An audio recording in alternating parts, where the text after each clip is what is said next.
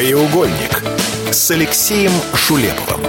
Главная тема Кубани в одном ток-шоу. Победителя конкурса «Воспитатель года Кубани» определили в регионе. Им стала педагог Татьяна Ранинин из э, детского сада номер 9 Геленджика. Татьяна Ранинин работает в дошкольном учреждении «Солнышко» второй год. Как отметил глава региона, одержать победу ей удалось благодаря увлеченности делом и искренней любовью к детям. Теперь Татьяна представит Краснодарский край на всероссийском конкурсе. Вот правда, поздравляем э, милую, милую барышню, желаем ей всяческих побед и будем держать за нее кулачки. Это программа «Краеугольник». Меня зовут Алексей Шулепов, и это... Э, Радио «Комсомольская правда». Кстати, вы можете слушать нас не только на частотах 91 и 0, но и на сайте radiokp.ru. Там нужно будет выбрать э, город Краснодар, и тогда мы все с вами вместе будем э, принимать участие в этом информационном э, поле, в этом информационном потоке. Ну и э, еще раз не могу э, не напомнить в самом начале нашей программы о том, что Э, вы можете принимать самое активное участие э, в, здесь, в эфире. Э, номер для ваших WhatsApp-сообщений 961 590 70 90. Ну и, правда, сегодня пятница. Сегодня такой какой-то вот прямо праздничный, предпраздничный день. Ну и одно из самых мне кажется, за последнее время э, позитивных новостей, которые относятся к авиаперевозкам, это то, что сегодня у нас с вами в России отмечается профессиональный праздник День работника гражданской авиации, который установлен указом президента Российской Федерации э, 9 февраля 2013 года. И с нами на связи директор по связям с общественностью группы компании аэродинамика. Э, Василий Торгашин. Василий, здравствуйте. Алексей, добрый вечер. С праздником вас, Василий. Спасибо огромное. Я от себя поздравлю всех коллег и просто неравнодушных к авиации людей. Я такой неравнодушный к авиации э, человек. Очень хочу э, еще раз э, э, сесть э, в салон авиалайнера и взмахнуть крыльями. Э, я сейчас должен объяснить, да, Василий, что вы представляете ту самую компанию, которая отвечает за э, Краснодарский аэропорт, Сочинский и Анапский. Все верно. Вот. Э, ладно, не буду спрашивать, когда... Э, хотя нет, почему не буду спрашивать? Спрошу. Есть информация, когда, когда я смогу полететь из Краснодара? Алексей, как только эта информация появится у нас, мы до рассылки, мне кажется, даже официального пресс-релиза отдельно позвоним вам. Ну, лично я и обрадую этой новости. Но пока, к сожалению, порадовать вас или тех, кто также ожидает э, старта полетов из Краснодара, нечем, к сожалению. Все, тогда позвоню в службу, которая отвечает за такси, э, чтобы зарезервировали э, автомобиль. Как только вы мне позвоните, я первый буду на регистрации. Э, нет, вот правда, не просто так мы вас набрали, потому что Сочинский аэропорт, Сочинская аэрогавань вошла э, ну не то что вошла, она стала победителем премии топ-10. Э, давайте э, об этом поговорим. Это, мне кажется, очень хорошая. Воздушные ворота России. Вот так называется премия. Совершенно верно. Как вы уже сказали, премия «Воздушные ворота России», она традиционная, ежегодная. В этом году проводилась уже в одиннадцатый раз в рамках национальной выставки и форума инфраструктуры гражданской авиации.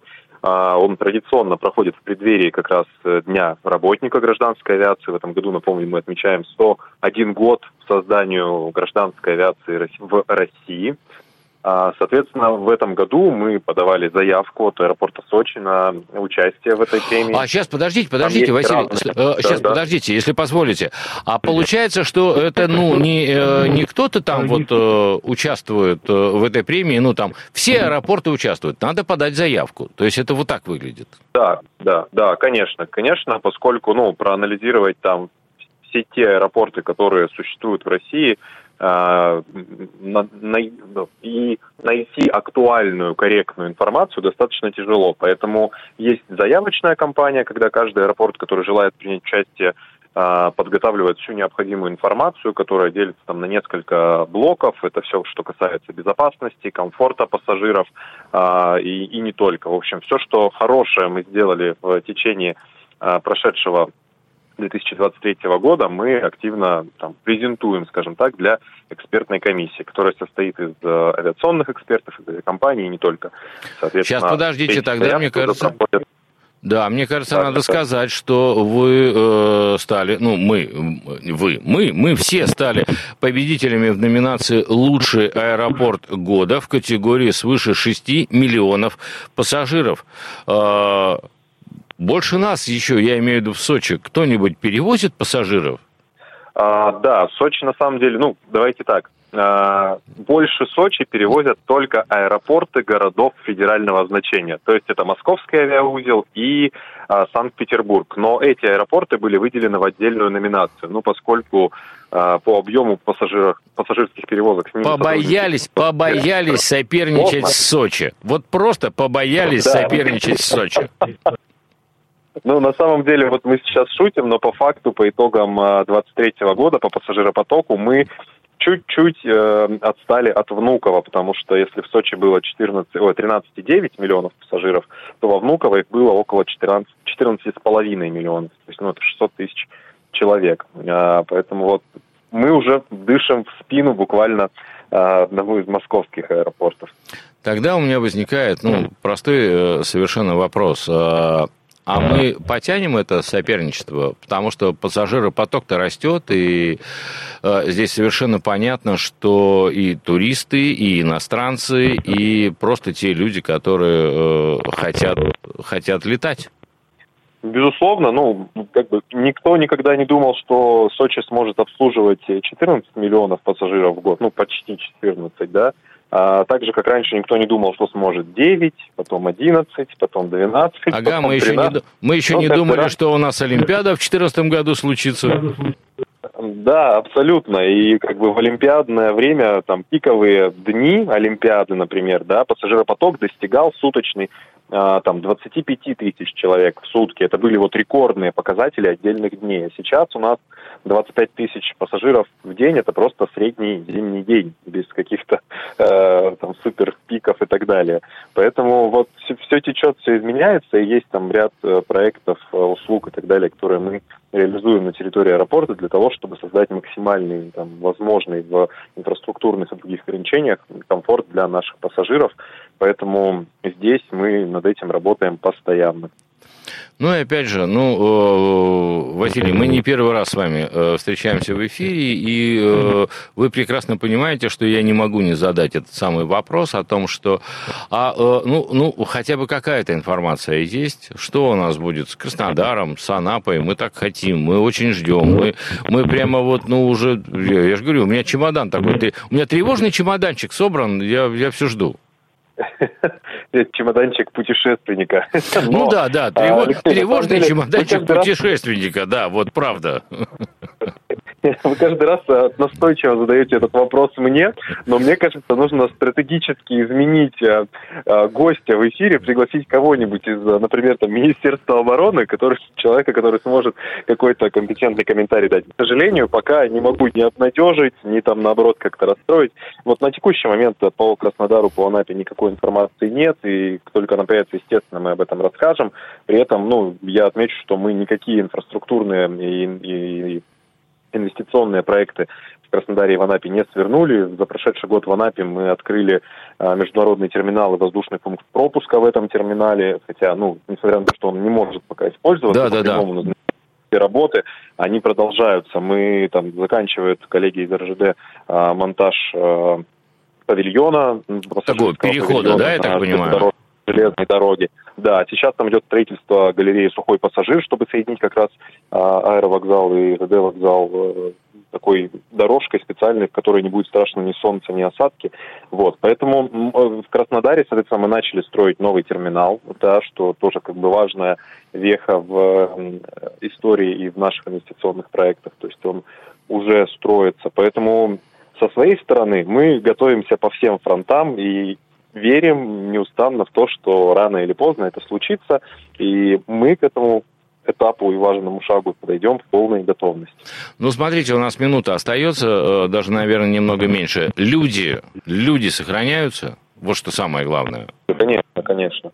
Конечно, на это есть специальные государственные субсидии, которые выделяются на поддержание ну, и финансирование а, заработной платы сотрудников, находящихся в простое. Плюс мы организовываем стажировки в работающих аэропортах для наших коллег, для того, чтобы они поддерживали уровень своих навыков на нужном уровне и могли максимально быстро интегрироваться в работу в вновь открывшихся аэропортах в случае их открытия. Спасибо большое. Еще раз с праздником вас, ваших коллег и нас всех, тех, кто э, очень хочет э, просто расправить крылья и э, взмыть э, ввысь. С нами был Василий Торгашин, директор по связям с общественностью группы компаний «Аэродинамика». Мы говорили о празднике. Сейчас небольшая пауза, скоро вернемся. Краеугольник с Алексеем Шулеповым. Главная тема Кубани в одном ток-шоу.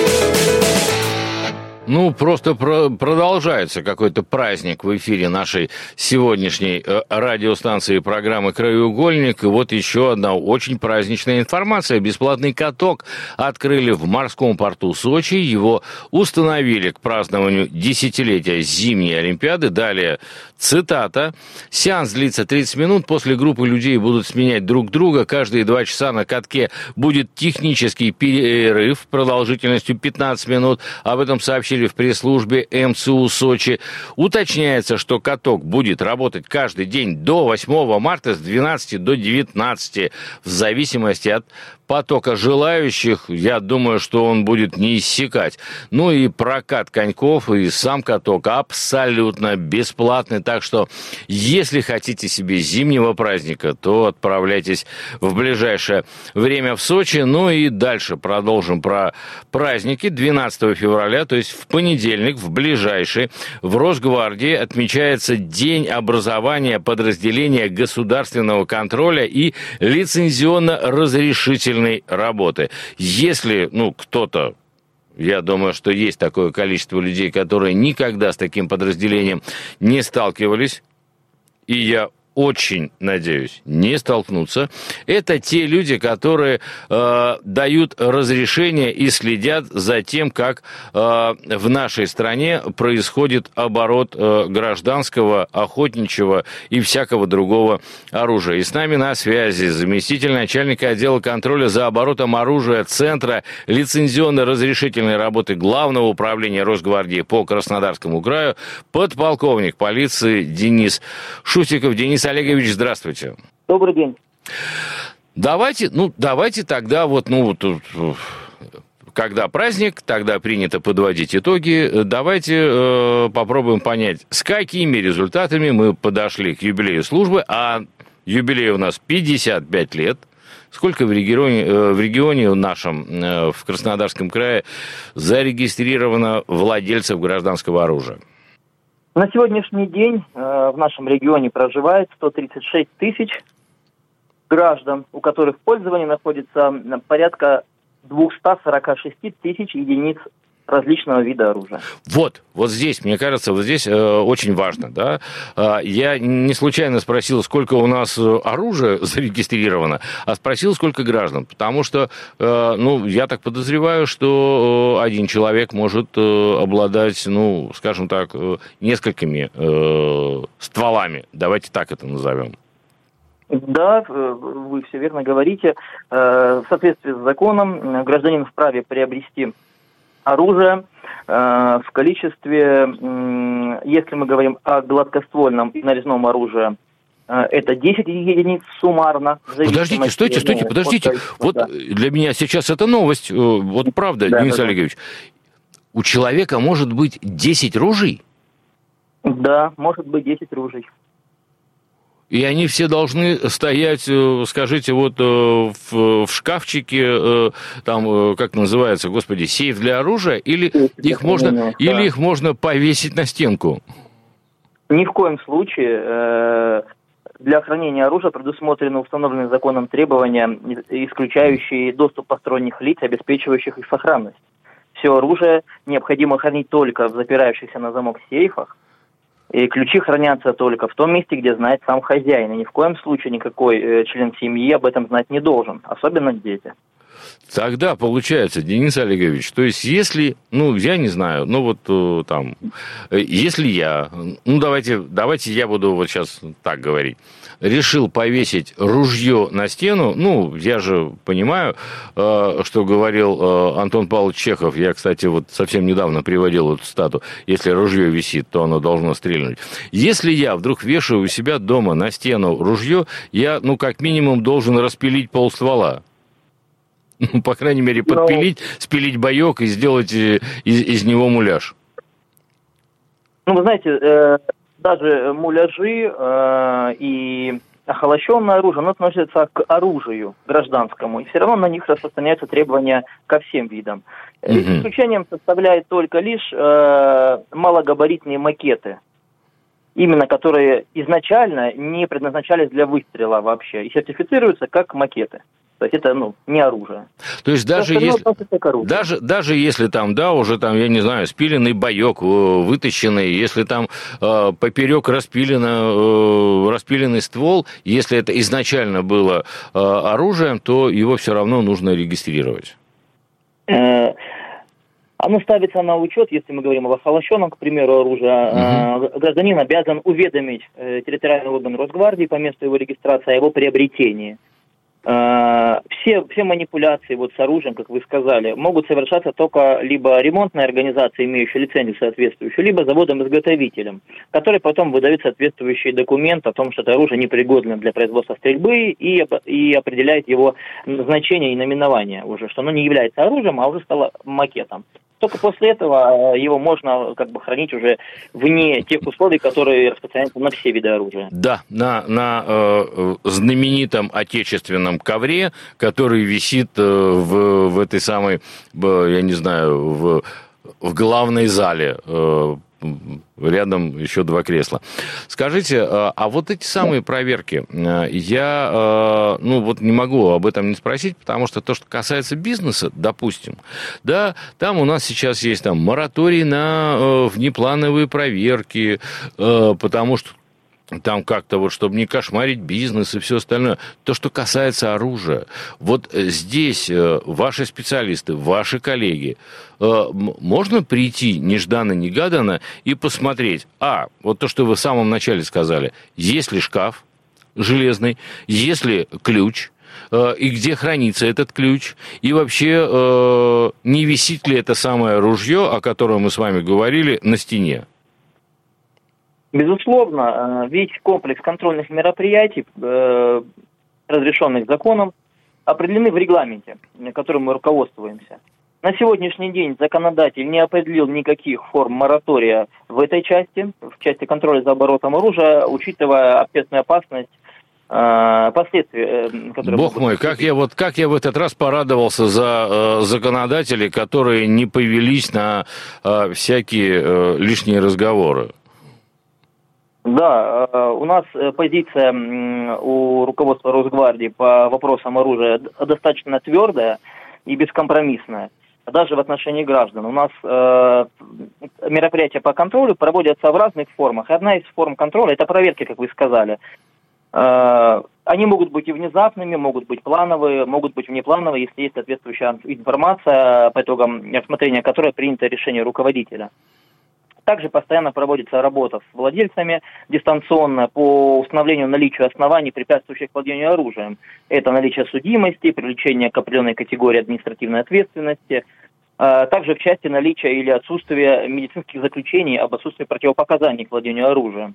Кстати, а вот скажите, я, я прошу да, прощения, ну вот, а, допустим, ну вдруг, да, а, человек, который числится в вашей базе как обладатель оружия определенного, и тут, я не знаю, могут к вам из правоохранительных органов, из той же полиции или там, я не знаю, из дорожной полиции прийти сообщение о том, что человек человек у которого есть разрешение на хранение оружия, э, он там совершил, ну, не знаю, какую-нибудь хулиганку, да, там какой-нибудь, э, какие-то хулиганские действия, и э, к нему применили меры либо административной, либо уголовной ответственности, и тогда вы приходите и говорите, человек, извини, у тебя нет больше лицензии.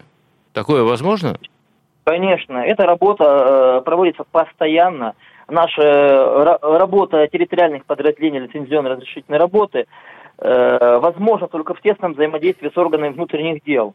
И на сегодняшний день это самая первая служба, с которой мы взаимодействуем ежедневно, ежечасно, в оперативном режиме. Вся информация, которая касается наших владельцев, нам поступает в рабочем порядке, в служебном, э, в рамках документа оборота. И в случае поступления информации э, в отношении наших владельцев, она отрабатывается, принимается решение о проведении проверки, о наличии, ну, о соблюдении данным гражданином условий сохранности оружия, наличия этого оружия. Если э, правонарушение либо преступление, ну, преступление уже исключает возможность э, продолжения хранения оружия, так как предусмотрено у нас на сегодняшний день основания для изъятия, временного изъятия оружия, если человек является подозреваемым или обвиняемым по уголовному mm-hmm. делу, за умышленное преступление, оружие изымается все имеющееся до принятия решения по делу. То есть он может стать судимым, и в этой связи его документы будут уже аннулированы, а оружие уже ранее было изъято. Денис Олегович, ну, у нас буквально 30 секунд до конца э, эфира. Да-да. Э, я могу, конечно, э, ну, я не знаю, если есть этот короткий ответ, много оружия сейчас у населения в Краснодарском крае? 243 тысяч единиц общее число всегда на одном уровне остается, меняются только виды. А чего больше? Э, самое большое количество, большая часть, процентов 65-70, это гладкоствольное оружие и нарезное. То есть а охотничье? Оружие. Охотничьи, охотничьи, да. Спасибо большое, огромное, правда, огромное э, спасибо за то, что вышли с нами на связь. Э, Денис спасибо. Шустиков, заместитель начальника отдела контроля за оборотом оружия Центра лицензионно-разрешительной работы Главного управления Росгвардии по Краснодарскому краю, был с нами на связи. Мы говорили о том, что, э, о том, ну, сколько у нас оружия в регионе, и самое главное, что уже в понедельник, 12 февраля, у службы будет профессиональный праздник. Поздравляю всех всех. На сегодня это все. До понедельника. Краеугольник с Алексеем Шулеповым. Главная тема Кубани в одном ток-шоу.